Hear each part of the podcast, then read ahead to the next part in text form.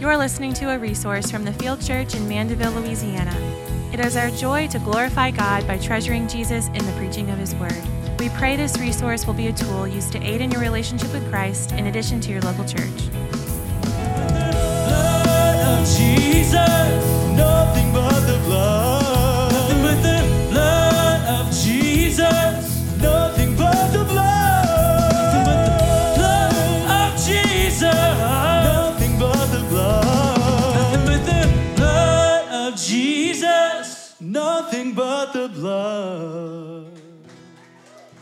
Amen. Good morning, everybody. So glad you're here this morning. Uh, if you can, please turn in your Bibles to Ephesians chapter three, is where we're gonna we're gonna be at in just a second and launch out in our study today. And I'm so glad that you're here this morning with us uh, to look at God's Word now here together. And uh, we're so thankful for this day. This morning and next week will be a little bit different as we press pause in our study through the book of Luke this week. And, and as we will do from time to time, uh, we'll press pause in our sequential preaching. It's what it's called as we move verse by verse through books of the Bible, uh, expositional and sequential preaching. We're going to press pause from time to time so that uh, uh, the Bible can teach us about particular areas or certain things that we need to know and need to learn from God's Word as a church, and we need to know everything. So uh, we're going to be doing, we'll, we'll do that often. But today we press pause in order to acknowledge and send off Steadfast Community Church, who will be leaving us today. And uh, we're so glad to get rid of them. Joke. Uh, this is a church whom we are, we are so proud of. We're excited uh, about sending off. We're um, anticipating what the Lord will do. And we are so proud of what they stand for. We're so proud of their leadership. Uh, we're so proud of their, their godly group of people that make up their congregation. And we're proud to stand side by side with them in gospel ministry. And there's already been meetings and, and groups of people coming together and servants. And today we'll send off a bunch of them at the end of this service, some from our ch- congregation, maybe about 15 or so from our own congregation. And maybe there's, I think Josh said somewhere around 35 more um, from the Slidell area who have been joining them. And uh, we're excited about a new church being established. We're proud about a new church, a new congregation being developed under qualified biblical leaders, being commissioned for the establishment and the furthering of the gospel and God's glory upon the earth. I mean, that's incredible. We're excited about this, and we're, we're excited and, uh, and proud of the fact that this was done right.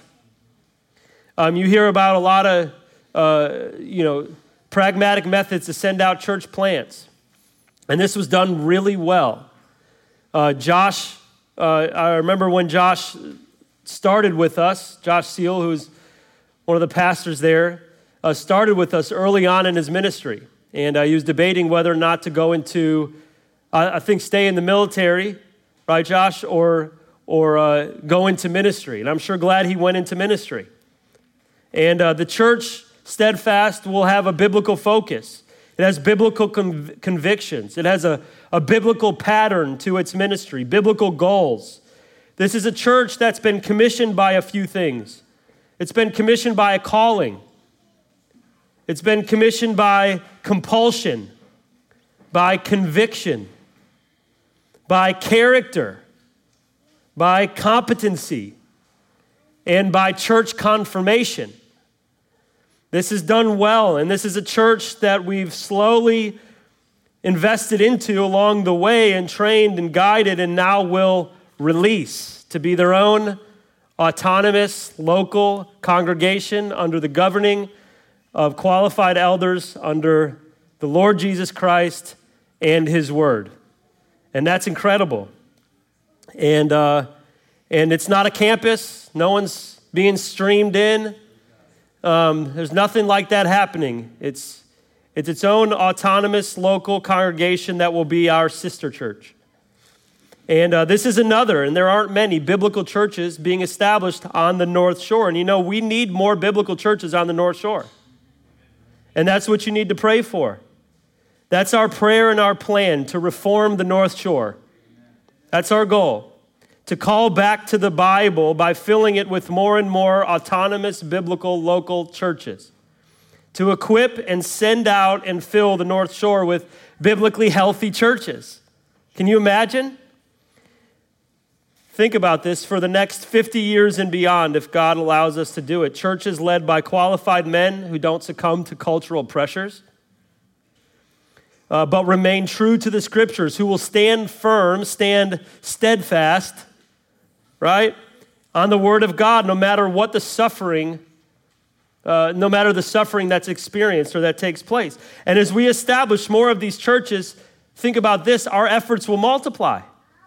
Because as soon as we send off Josh and his team today, we will begin praying that the next pastor or pastors, plural, would rise up and begin to humbly be equipped here and uh, then lead another church in the future. And it's taken us five years to plant this second church and to do it right because it takes a humble leader. It takes someone who's committed to the scripture.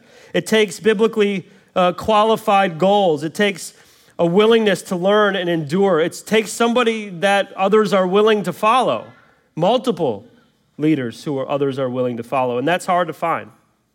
But imagine this imagine in the next five years, and prayerfully less, if we send out another church.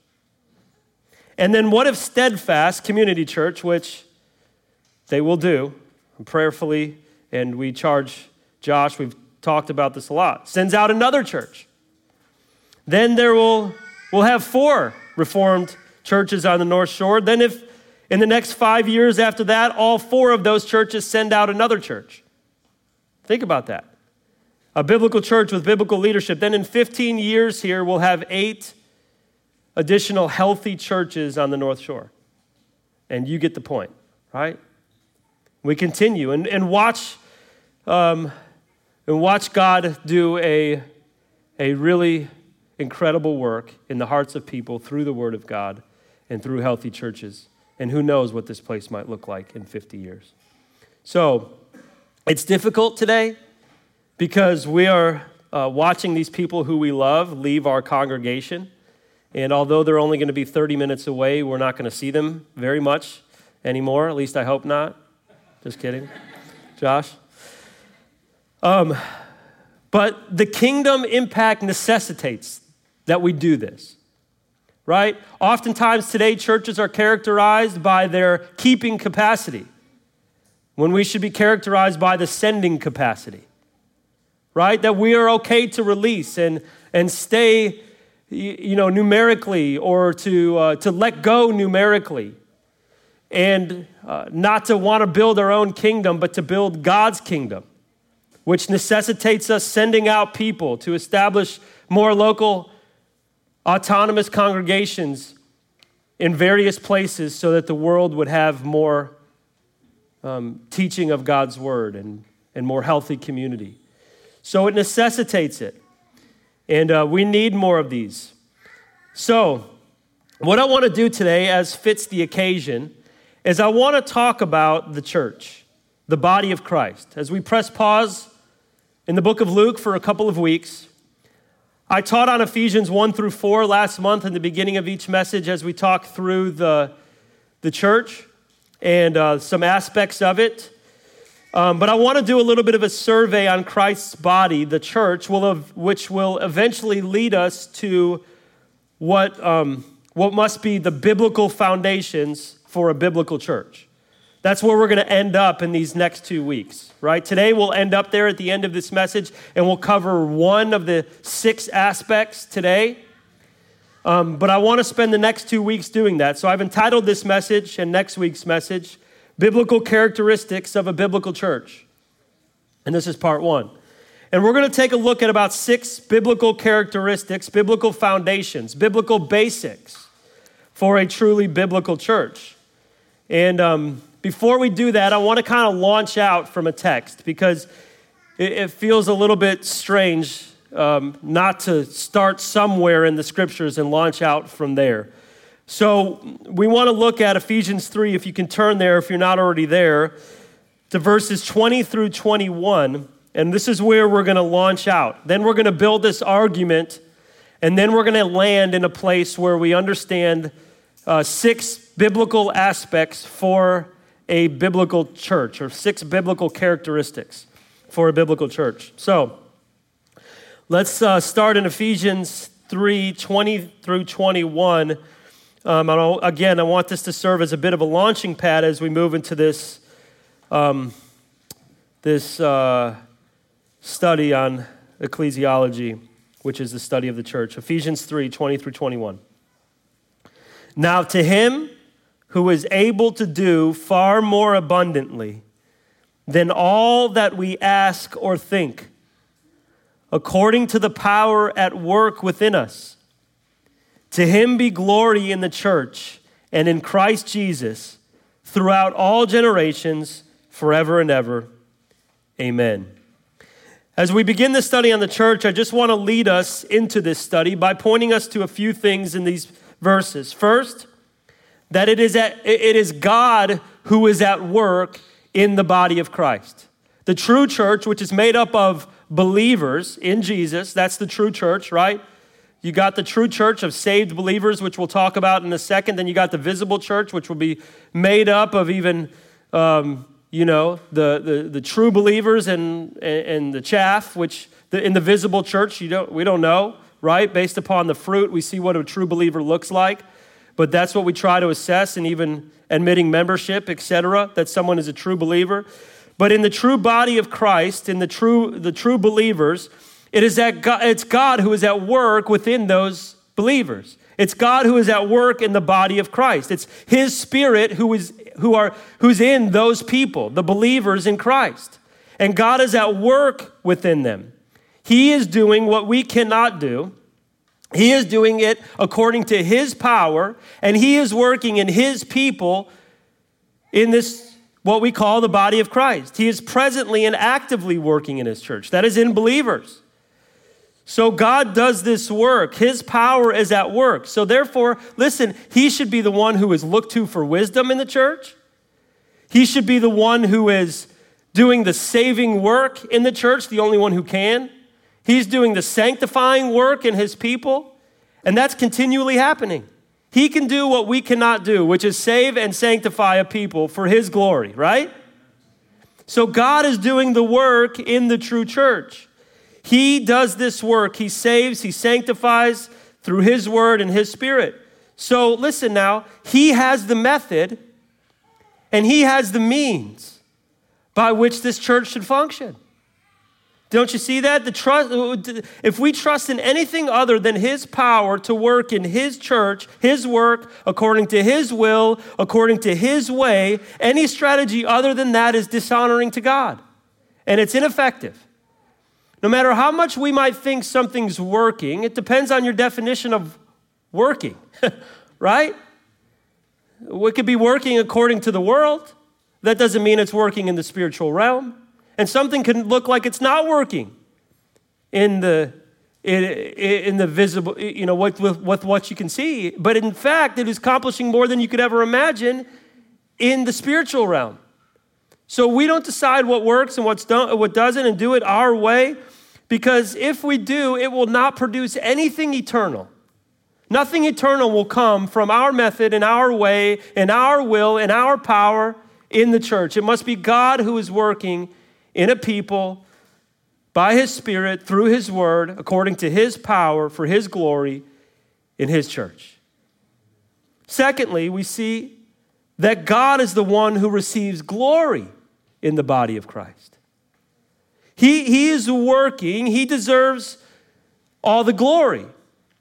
It's for him, he deserves all the glory. It's his power, he de- deserves all the glory. He's created, he's saved, he's sanctifying a people by his spirit through his word for his glory. God deserves all the glory. God is the one who is exalted in the church, to whom everything is centered on and focused on in the church. Don't you see that? To him be glory in the what? In the church. The church is not a place to glorify a particular leader. The church is not a place as, to use as a platform to seek glory for yourself. It's a set apart people who are being made holy to reflect his image, made possible through the work that he has done through his gospel for his glory.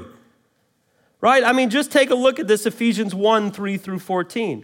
And notice who does all this work, and therefore to whom should all the glory go to? Just look at this. You can turn a couple pages over, or you can see it on the screen.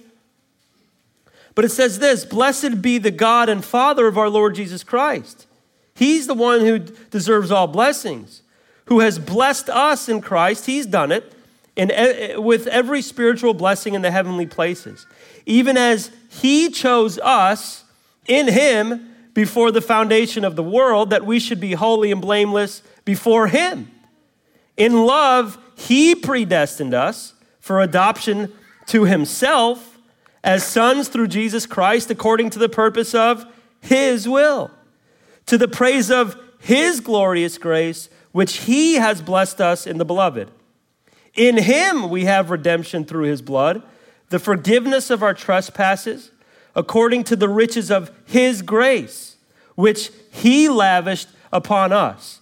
In all wisdom and insight, making known to us the mystery of His will according to his purpose, which he set forth in Christ as a plan for the fullness of time to unite all things in him, things in heaven and things on earth. It's in him we have obtained an inheritance, having been predestined according to the purpose of him who works all things according to the counsel of his will, so that we who were the first to hope in Christ might be to the praise of his glory. It's in Him you also, when you heard the word of truth, the gospel of your salvation, and believed in Him, were sealed with the promised Holy Spirit, who is the guarantee of our inheritance until we acquire possession of it to the praise of His glory. You see this? It's unmistakable. God is the one who saves, God is the one who sanctifies, God is the one who works, God is the one who wills, God is the one who deserves all honor and deserves all praise. This is all about God. He does the work in His church, and He deserves all the glory in His church. God is to receive all the glory in the church. To Him be glory in the what? In the church. His work, His glory. And thirdly, we see that this is to be the way that it is forever for every generation. This doesn't change. This doesn't change. Oftentimes, every generation comes up with a new method for the church, a new means to make the church work, new ways, new methods, new goals, new strategies, right? They implement new techniques. We implement new ways, we come up with new goals. We'll say, well, hey, if we do this, this will work. Work for what? It's to be His work by His power through His Spirit in His way, His method for His glory, and it's to be the same in every generation. Every generation. One time in seminary, uh, I, I, our, uh, I, yeah, was in seminary, the, the guy teaching in chapel, the preacher, he said, he said, as a, as a minister of the gospel, resolve right now to be unoriginal. Resolve to be unoriginal for the rest of your life. You know what that means? Is I don't have to come up with an innovative way to do this. We, I just get to repeat what he says. I just get to copy him. Right? And so resolve to be uh, unoriginal. Don't, don't come up with your own methods or your own ways. This is to be the way that it is in every generation. We don't figure out a way to become more relevant, right? And so this is what he's saying. And it's not only for every generation, but it's for what?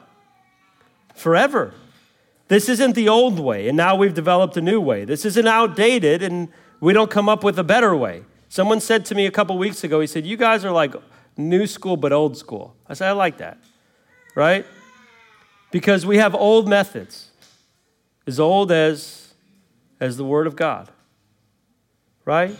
And this is the way in which God tells us to lead His church. We don't come up with a better, more effective, more relevant, more acceptable picture or pattern of the church. God has His way. So, something we think will work better or something we'd rather have is not what we decide on. It's to be His power at work in His believers through His methods, by His means, for His glory forever. Right? Throughout every generation. It doesn't have to change to be relevant to the next or the present generation. So now, I want to launch out from here, and I want to build this argument which will land us in the biblical characteristics of a biblical church. With this as a foundation. And I want to start with this idea I want to start with the fact that you should care. We should care as believers in Christ. You should care about the body of Christ. You should care about the body of Christ. That's where I want to start. Number one, we should be people who care about the body of Christ. As we launch out from here and we teach on the biblical characteristics of a biblical church, I want to start by helping us to understand, because you might say, well, I don't know if I really care. Well, we should care. You should care deeply about this. You should be a person who cares about the body of Christ. Now let me let's clarify here as we start. When you talk about the body of Christ, there can be two visible as, uh, or two aspects that we're talking about when we talk about the body of Christ. First, we could be talking about the saved church, right? The saved church. The saved church. Those are believers in Christ. That's the true church right? The true church is made up of the elect. That's true believers in Christ who have truly come to know Christ Jesus. That's the church. There are people inside the visible church who might not be believers, but that's not the church. The church is the believers in Christ. Okay, so just a little bit of definition. So the saved church, Paul writes this For in one spirit we were all baptized into what? One body. So when we are born again by the Spirit of God, we are put into the body of Christ that is the what? Church, the true church made up of saved people. Okay? Now, secondly, when we talk about the, the church, there's also then the local assembly. The local assembly. And we should be people who care about the local assembly as well. And so, in the, all the New Testament, we always see that believers are connected to other believers. When, when there's believers, truly saved people, that are organized, committed.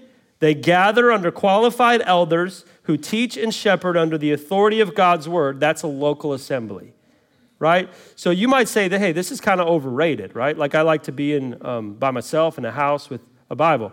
You can do that, but that's not a church. Also, um, just be honest with yourself. You, you, are not going to grow like that. In fact, you will remain, you will, you will go backwards.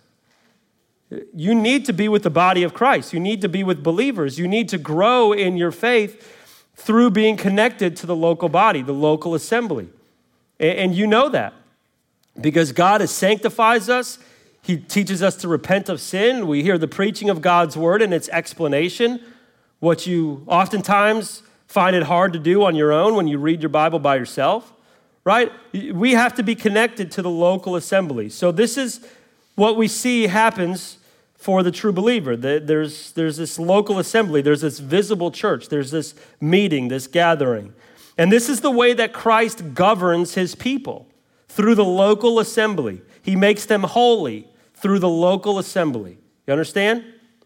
Christ is the authority, He's the head. He governs through His word, through elders, shepherds, teachers. There's accountability and submission, there's commitment as the believers gather together and minister to one another and there is order, there is structure, and they represent Christ to the lost world, right? This is the church. And so, my first word to you is, that, is this that saved people should care about the body of Christ. And you should care about this. And here I'm focusing on particularly that you should care about the local assembly.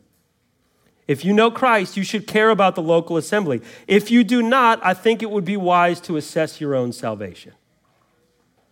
because the true church cares about Christ's body and particularly the local assembly. A truly, a truly born again person follows these instructions. A truly saved person knows the truth about the local assembly and therefore cares deeply about it. Now, as we move on, concerning the local assembly in particular, what is the two, what, what are the main concerns of, of the true believer? And I think we'll just put them into two categories that will be broad enough to cover um, maybe every category. So, concerning the local assembly, the true believer cares about two main concerns. First, they care that the local assembly is a biblical church. They care that the local assembly is in the pattern of the scriptures, has the characteristics of the Bible. If you're a true believer in Christ, you care deeply about this because you love Christ. You want his name to be honored. You know his word gives the instructions. You want him to be glorified. You want people to come to know him. You want to be faithful to him. You care deeply about a body of Christ being what? Biblical.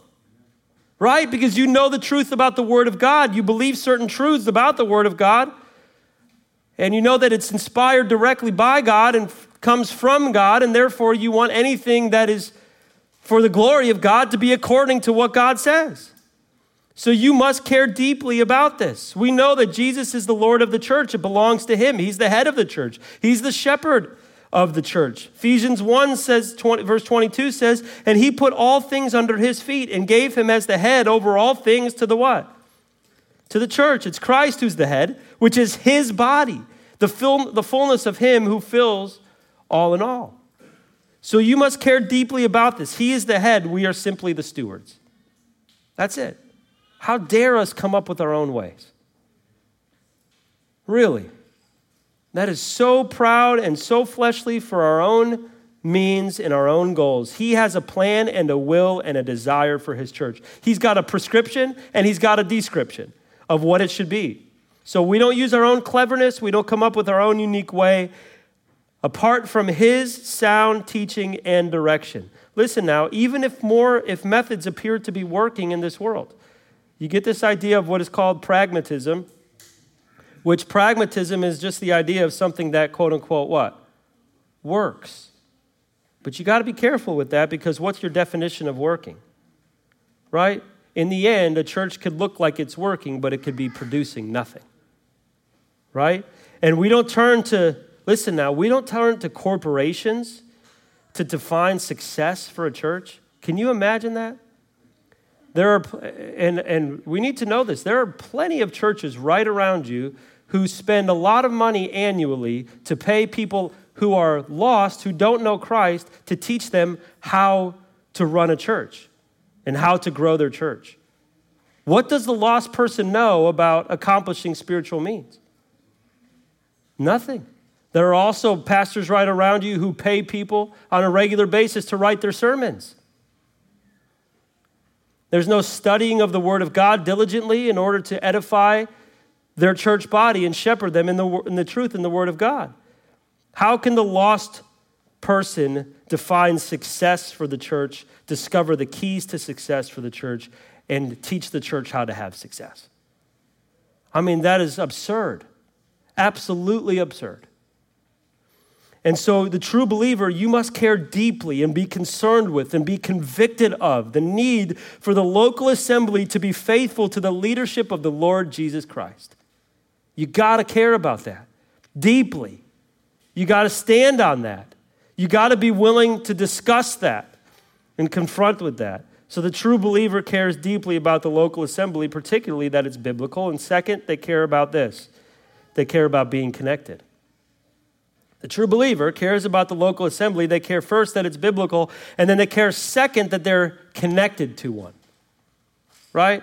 If you're a believer and you rarely uh, attend or participate in or serve or spend time with, you're not, that's not, the, the church is not making up the pattern and the rhythm of your life. Something is very off. You have, you have created your own method and your own definition of Christianity. And you you, you think that it's okay. Don't do that. And you should not be unnoticed or unknown. And you should not, you should not uh, fight to, to, to be autonomous by yourself. You need to be in the local body, and the local body needs to be biblical. A truly saved person cares about being obedient to Hebrews 10, which says, not neglecting to meet together as is the habit of some but encouraging one another, and all the more as you see the day drawing near. A truly saved person understands the vitality, the obedience, the benefits of being connected to the body, and therefore cares deeply about being connected to it. And not only being connected to it, but listen, if you're a true believer, you love the church. You love the local church, and you love the people who are in the local church. Right? That's a sign in First John, it tells us that's a sign of a true believer. And in John, it says this A new commandment I give to you love one another just as I have loved you. You also are to love one another. By this, people will know that you are my disciples if you have love for one another. You love the brother, you love the sister in Christ, you love the true church. You love believers who God has saved and redeemed and put his spirit inside and is working in. You love the church. So, now, Let's move on from here. If God has ordained that Christians should care about the local assembly, and particularly that it's biblical and that they need to be connected to it, then He's also made clear as to what those things should look like. Right? And if that's what He requires, then that's what He's made clear. He's made these things clear. It wouldn't make any sense that He would require that of you as a believer and not make that clear for you. Right? Tracking? So, it's not some hidden mystery. If we are to care about these things, it wouldn't make sense that he withholds these instructions for us. I was listening to a, a sermon the other day, and it was just so helpful in understanding as you read the Bible, uh, there are no allegories in the Bible. So there's no like, you don't read the Bible with some hidden mystery. I think this is what God is saying. He's working this experience in my life and He's kind of saying this through it. You, you are looking for the plain, literal meaning of the scripture. So, what's the most obvious meaning before you is probably the true meaning of the scripture, right? Some things are hard to understand. Some things, there are, there's a common use of language, right? There's parables, there's metaphors, there's, there's uh, a, a lot of different things. But that's just a common use of language. You're not reading the Bible allegorically, you're looking for the plain, literal interpretation of the scripture, and what you read is probably what it means, right? What's, you, what, what's most obvious. And so God has made plain what the church is supposed to look like and what you're, what you're, how, how you're supposed to be connected to it. He's not keeping a mystery from you. Uh, I've told you guys this before, but even uh, uh, Pastor John MacArthur, in, in a sermon um, about God's will, says, listen, if, how, if you are just so concerned, what's God's will in my life? What's God's will in my life? What's God's will in my life? Well, you should care about that, and the Bible makes that clear. And uh, the way in which you know God's will in your life is through the Word of God, which is in special revelation, which is what? The Bible. And the Bible makes it clear what God's will is for your life. That's what you should be first concerned about that you are saved, he says, that you're sanctified, that you're spirit filled, these are the obvious uh, plans of God for your life. That's God's will for your life. Now, if you mean, hey, well, I'm thinking about this particular thing in my life, he says, well, if it doesn't violate conscience and, and what biblically is revealed about being, about what God's will is through special revelation for your life, if it doesn't violate conscience or biblical instruction, then do what you want. And like, and God will open and close doors as, as he directs you, right? And, and that's what you kind of do anyway. You, you just remain faithful to the Word of God. You say, hey, I want to have this job or marry this person particular. And, and you look at what God commands in His Word, and then you follow, and uh, He kind of opens and shuts doors. And so, uh, all that to say is if this is what God's plan is for your life, that you care as a believer about the local assembly, then He has certainly made it clear as to what it's supposed to look like, right? Now, how, the question is then, how does He make it clear? Well, the answer is obvious. It's in the what? The Word of God. So, number two, we are people who find their expectations about Christ's body in the Word. It's pretty simple, right? This is how you should find it the Word of God. So, we find the pattern for the church in the Word. He, he, he, what, what are the marks of a biblical church? What's the church supposed to look like? What is it supposed to do? How is it supposed to function? That means we don't follow leadership experts.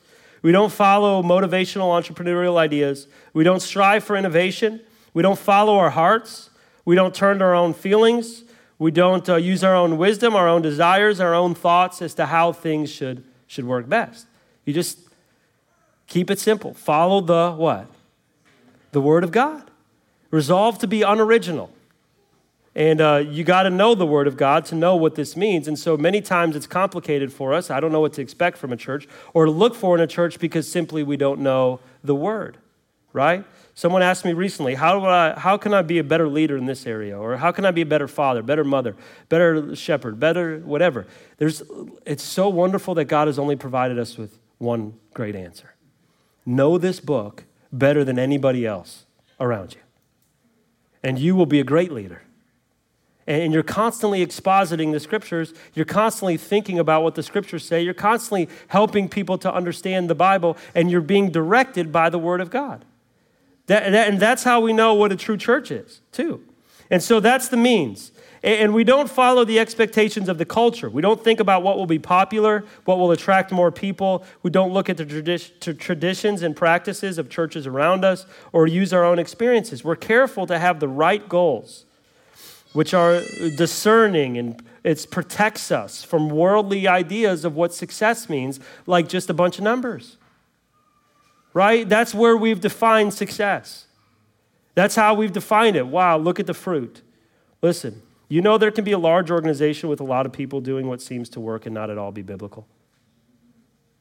Like, you, you got to come to terms and understand that. And there, there can be a small church, hated, but yet honoring to the Lord.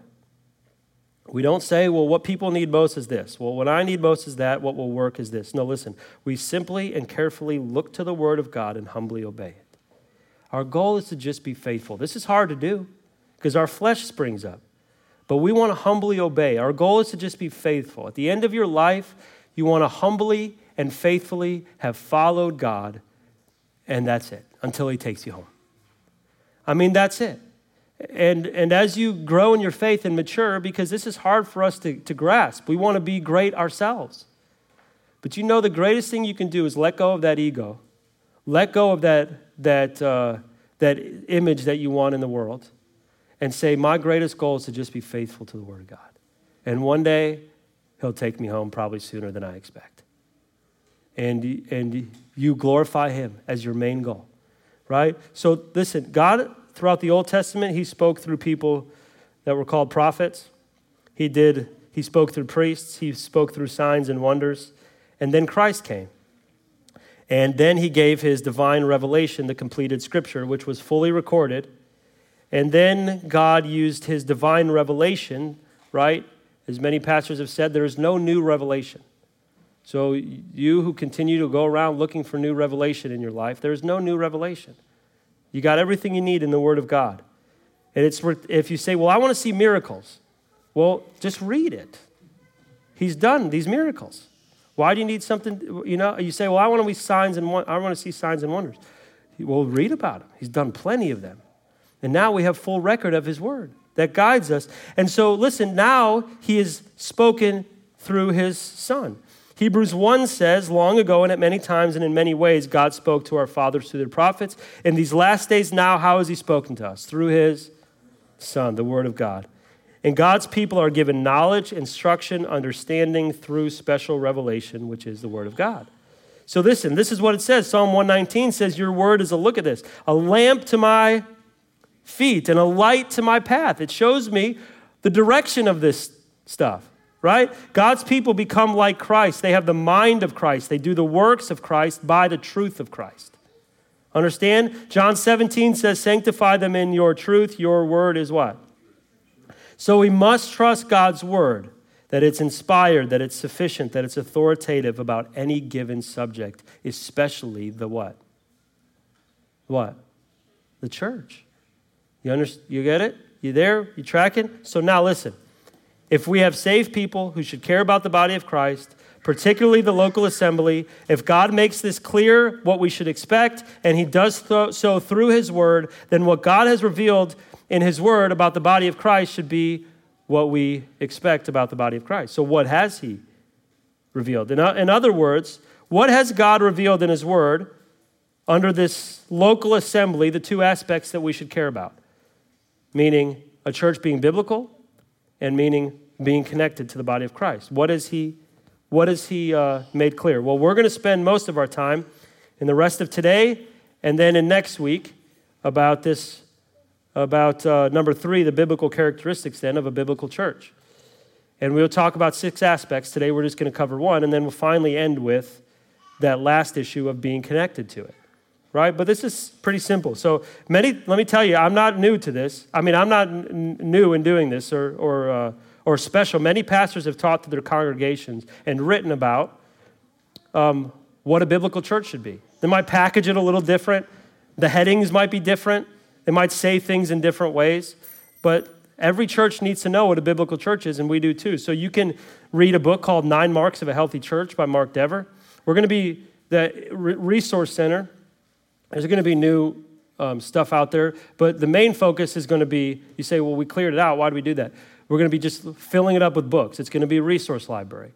We're going to have little stickers on it. Make sure you look at that sticker that says for uh, looking only, right? And then we will order that book for you the following week. But we want you to be informed about uh, great and wonderful things in, uh, in what books we should read and what books we shouldn't read. And so um, there will be plenty of books out there like that particular book, Nine Marks of a Healthy Church, and you can read it. And that's going to be out there soon. But so you know the right books to read about these things.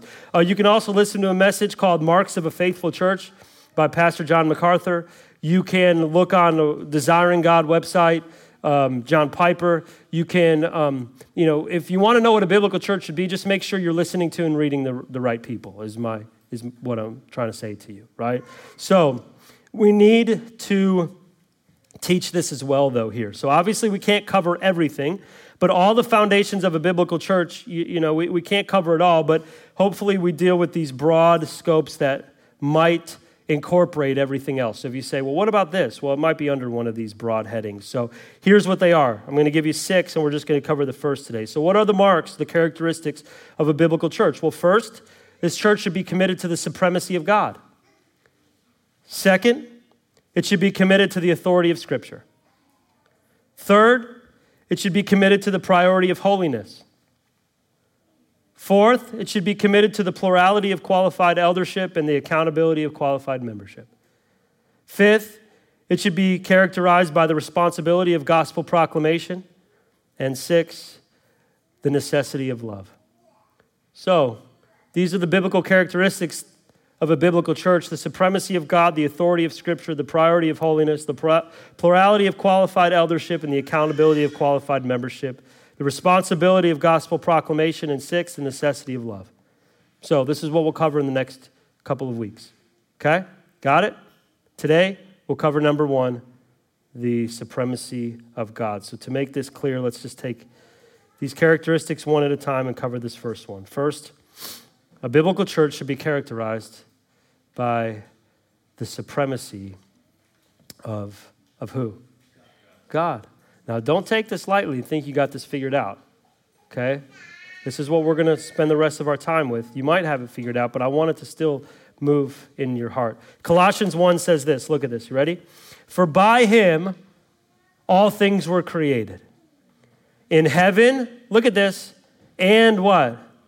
On earth. Visible and invisible. Whether thrones or dominions or rulers or authorities. All things were created through him and for him. And he is before all things, and in him all things hold together. And he is the head of the body, the church. He is the beginning, the firstborn from the dead. So you say, wow, that sure seems like a lot, right? It's to get you to this point at the end, which says this that in everything he might be what? Preeminent. He is the, the he is supreme. He is to be exalted. He is the highest authority and value and his glory should be what we care about the most. He's the one who does the work. He is who we look to. He is who we love. He is who we follow. That in everything Christ may have what? Supremacy. Ephesians 1, I want you to look back at this. We left off in verse uh, 14. But I just want us to follow along, and I want us to just follow along to the end of chapter 2. And I just want you to see the focus of God in the church. Let's, let's just look at this. You ready? For this reason, verse 15, he says, For when I've heard of your faith, so these people who have the faith in the Lord Jesus. Verse 17, look, that the God of our Lord Jesus Christ, the Father of what? Glory, he may give you the spirit of wisdom and of revelation and the knowledge of him having the eyes of your heart enlightened that you may know what is the hope to which he has called you. What are the riches of his glorious inheritance in the saints? What is the immeasurable greatness of his power toward us who believe? According to the working of his great might that he worked in Christ when he raised him from the dead and seated him at his right hand in the heavenly places. And this Christ is above all rule, all authority, and power and dominion, and above every name that is to be named, not only in this age, but also in the one to what? To come. He put all things under his feet, gave him as the head over all things to the church, which is his body, the fullness of him who fills all in all. This is all about God. Now, you might say, well, what about us? I, I want, well, let me just tell you about us. Okay? You say, well, what, what's, you know, well, then if we're focused on God, what about us? Well, here, just look at chapter 2, starting in verse 1. We were dead in our trespasses and sins.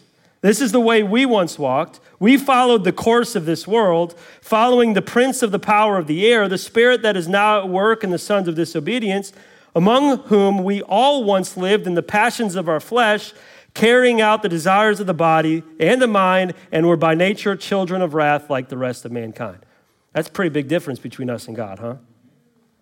Now, listen, uh, and let me just say a note here.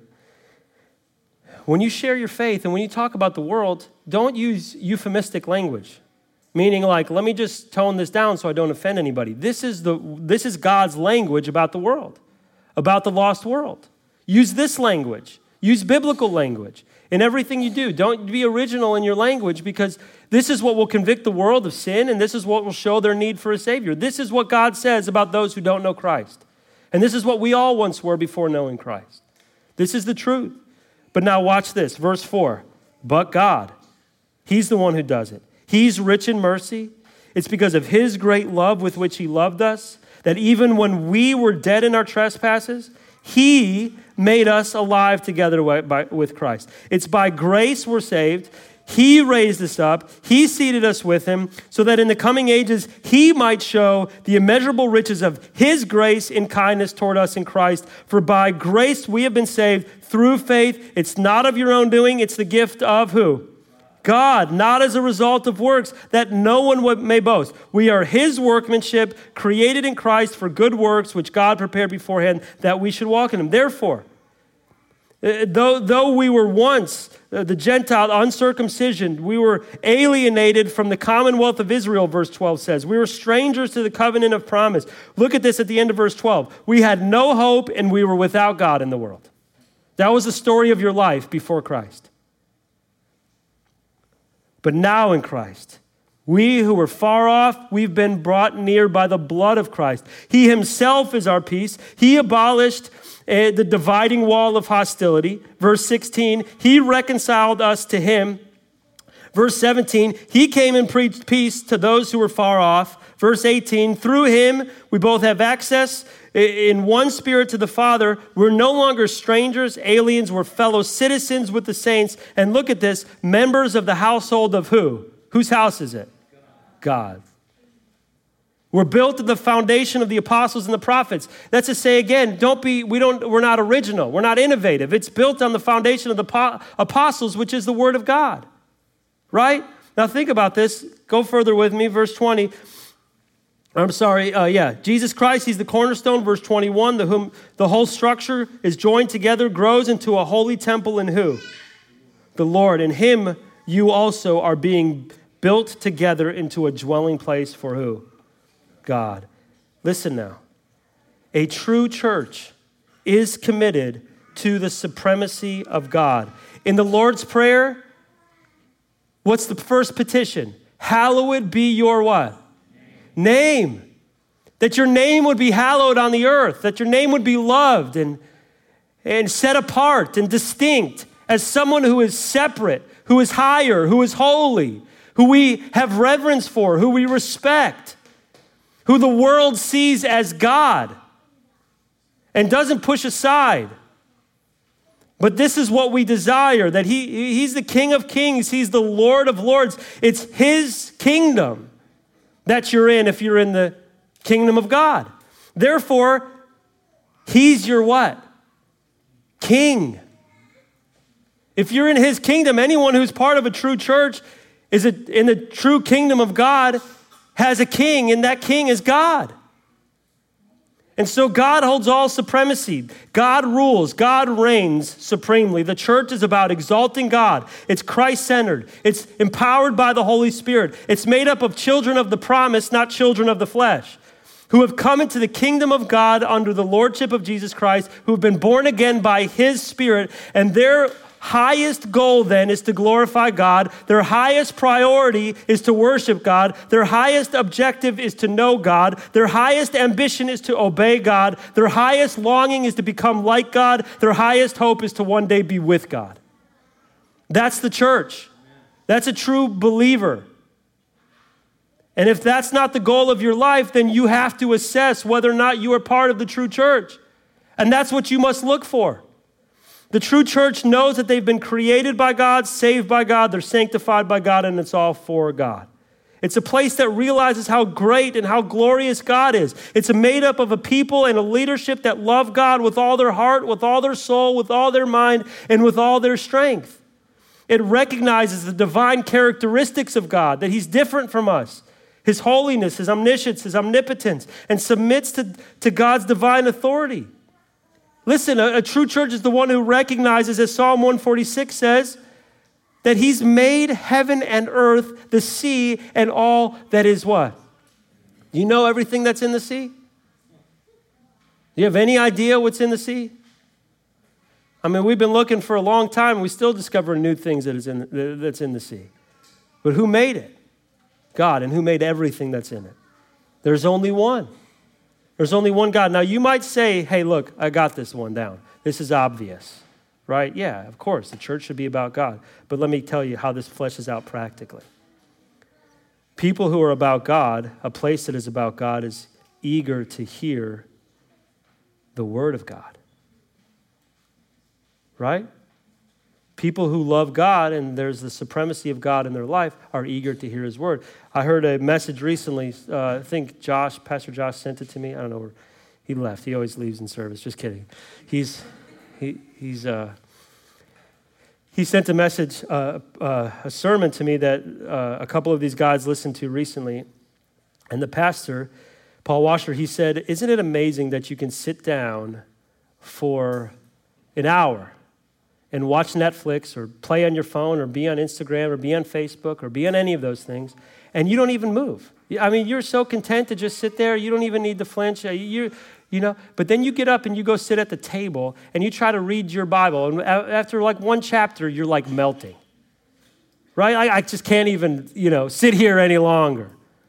Right? Or you come into the you come into the church and you say, "Wow, you know, we got to listen to the Word of God for one hour." Listen, do you understand that your flesh obviously does not want the Word of God because your flesh does not want God.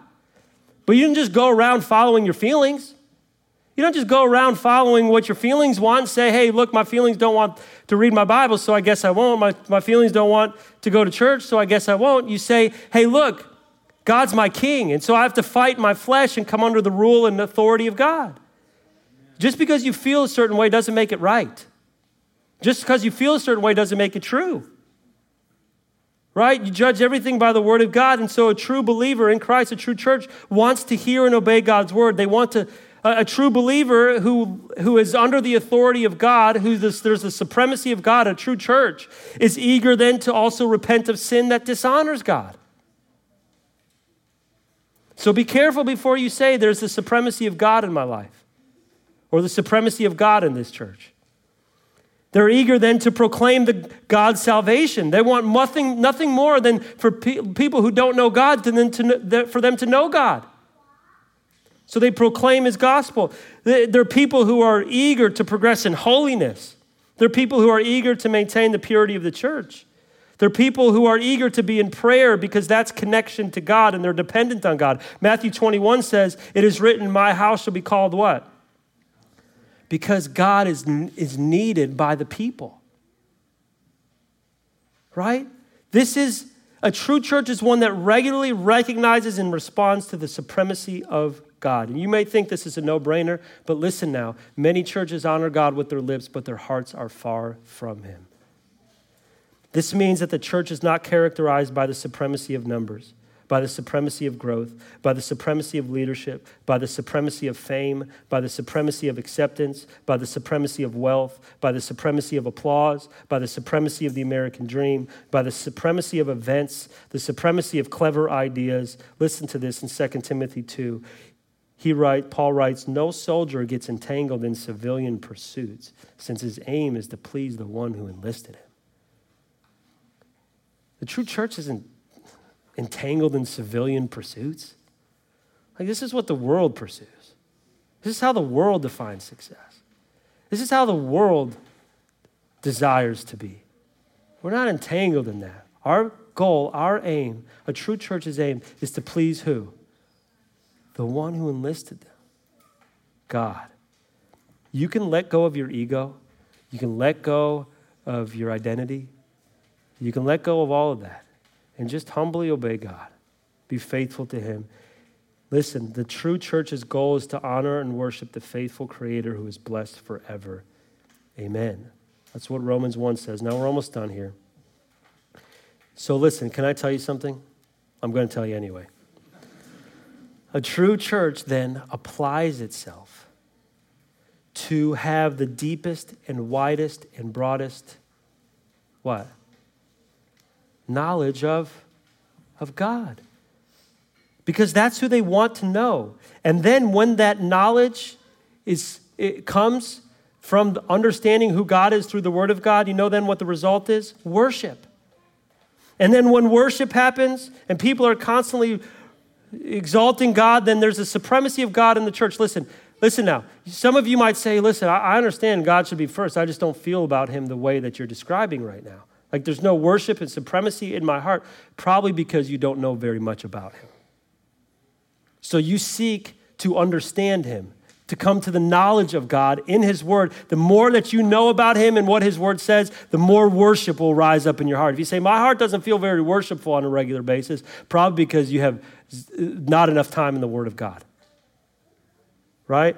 So, listen, that leads us into the fact that the second characteristic of a biblical church is the supremacy of God in the church is inseparably connected with the supremacy of the scriptures in the church, which will be our point number two, and we'll start up with that next week. So, let me say this as we close. I just want to make a few points. First, I wish we could finish up with all five points today, but it'll be rushed. But please don't miss next week. And steadfast, let me encourage you. Josh, if you can, lead your people to maybe listen to next week's message as well. So that your people can stand on and just continue to be enlightened by what a biblical church is. Because we're going to need to stand on that in order to be faithful to the Lord Jesus. I also want to say this that today is um, also Reformation Sunday. Anybody know that? And uh, we don't, you know, I, I, don't think a lot of people know about this, and God has really encouraged me recently. But uh, remembering that on October 31st, 1517, Martin Luther posted his 95 what? On the doors of the castle in Wittenberg, Germany. Now, here, let me just tell you this how perfect to talk about ecclesiology and also to send off a church on this day, right? Now, listen, now, stay with me. We're almost done. And even as we send out this church, I want to make a few comments about this in point number two next week under the authority of Scripture, because um, that's really what ignited the Reformation. Dr. Steve Lawson says that the Reformation is the greatest back to the Bible movement in history. That's what it, that's what it resulted in. That's what ignited it is coming back to the scriptures, to the Bible. Now, let me just tell you this. We're going to have a lot of those books outside as we build the library as well. But let me just tell you if you have not spent a lot of time studying the Reformation, please start to do that. Because here's what you got to know we aren't just like standing on our own ideas when we do this.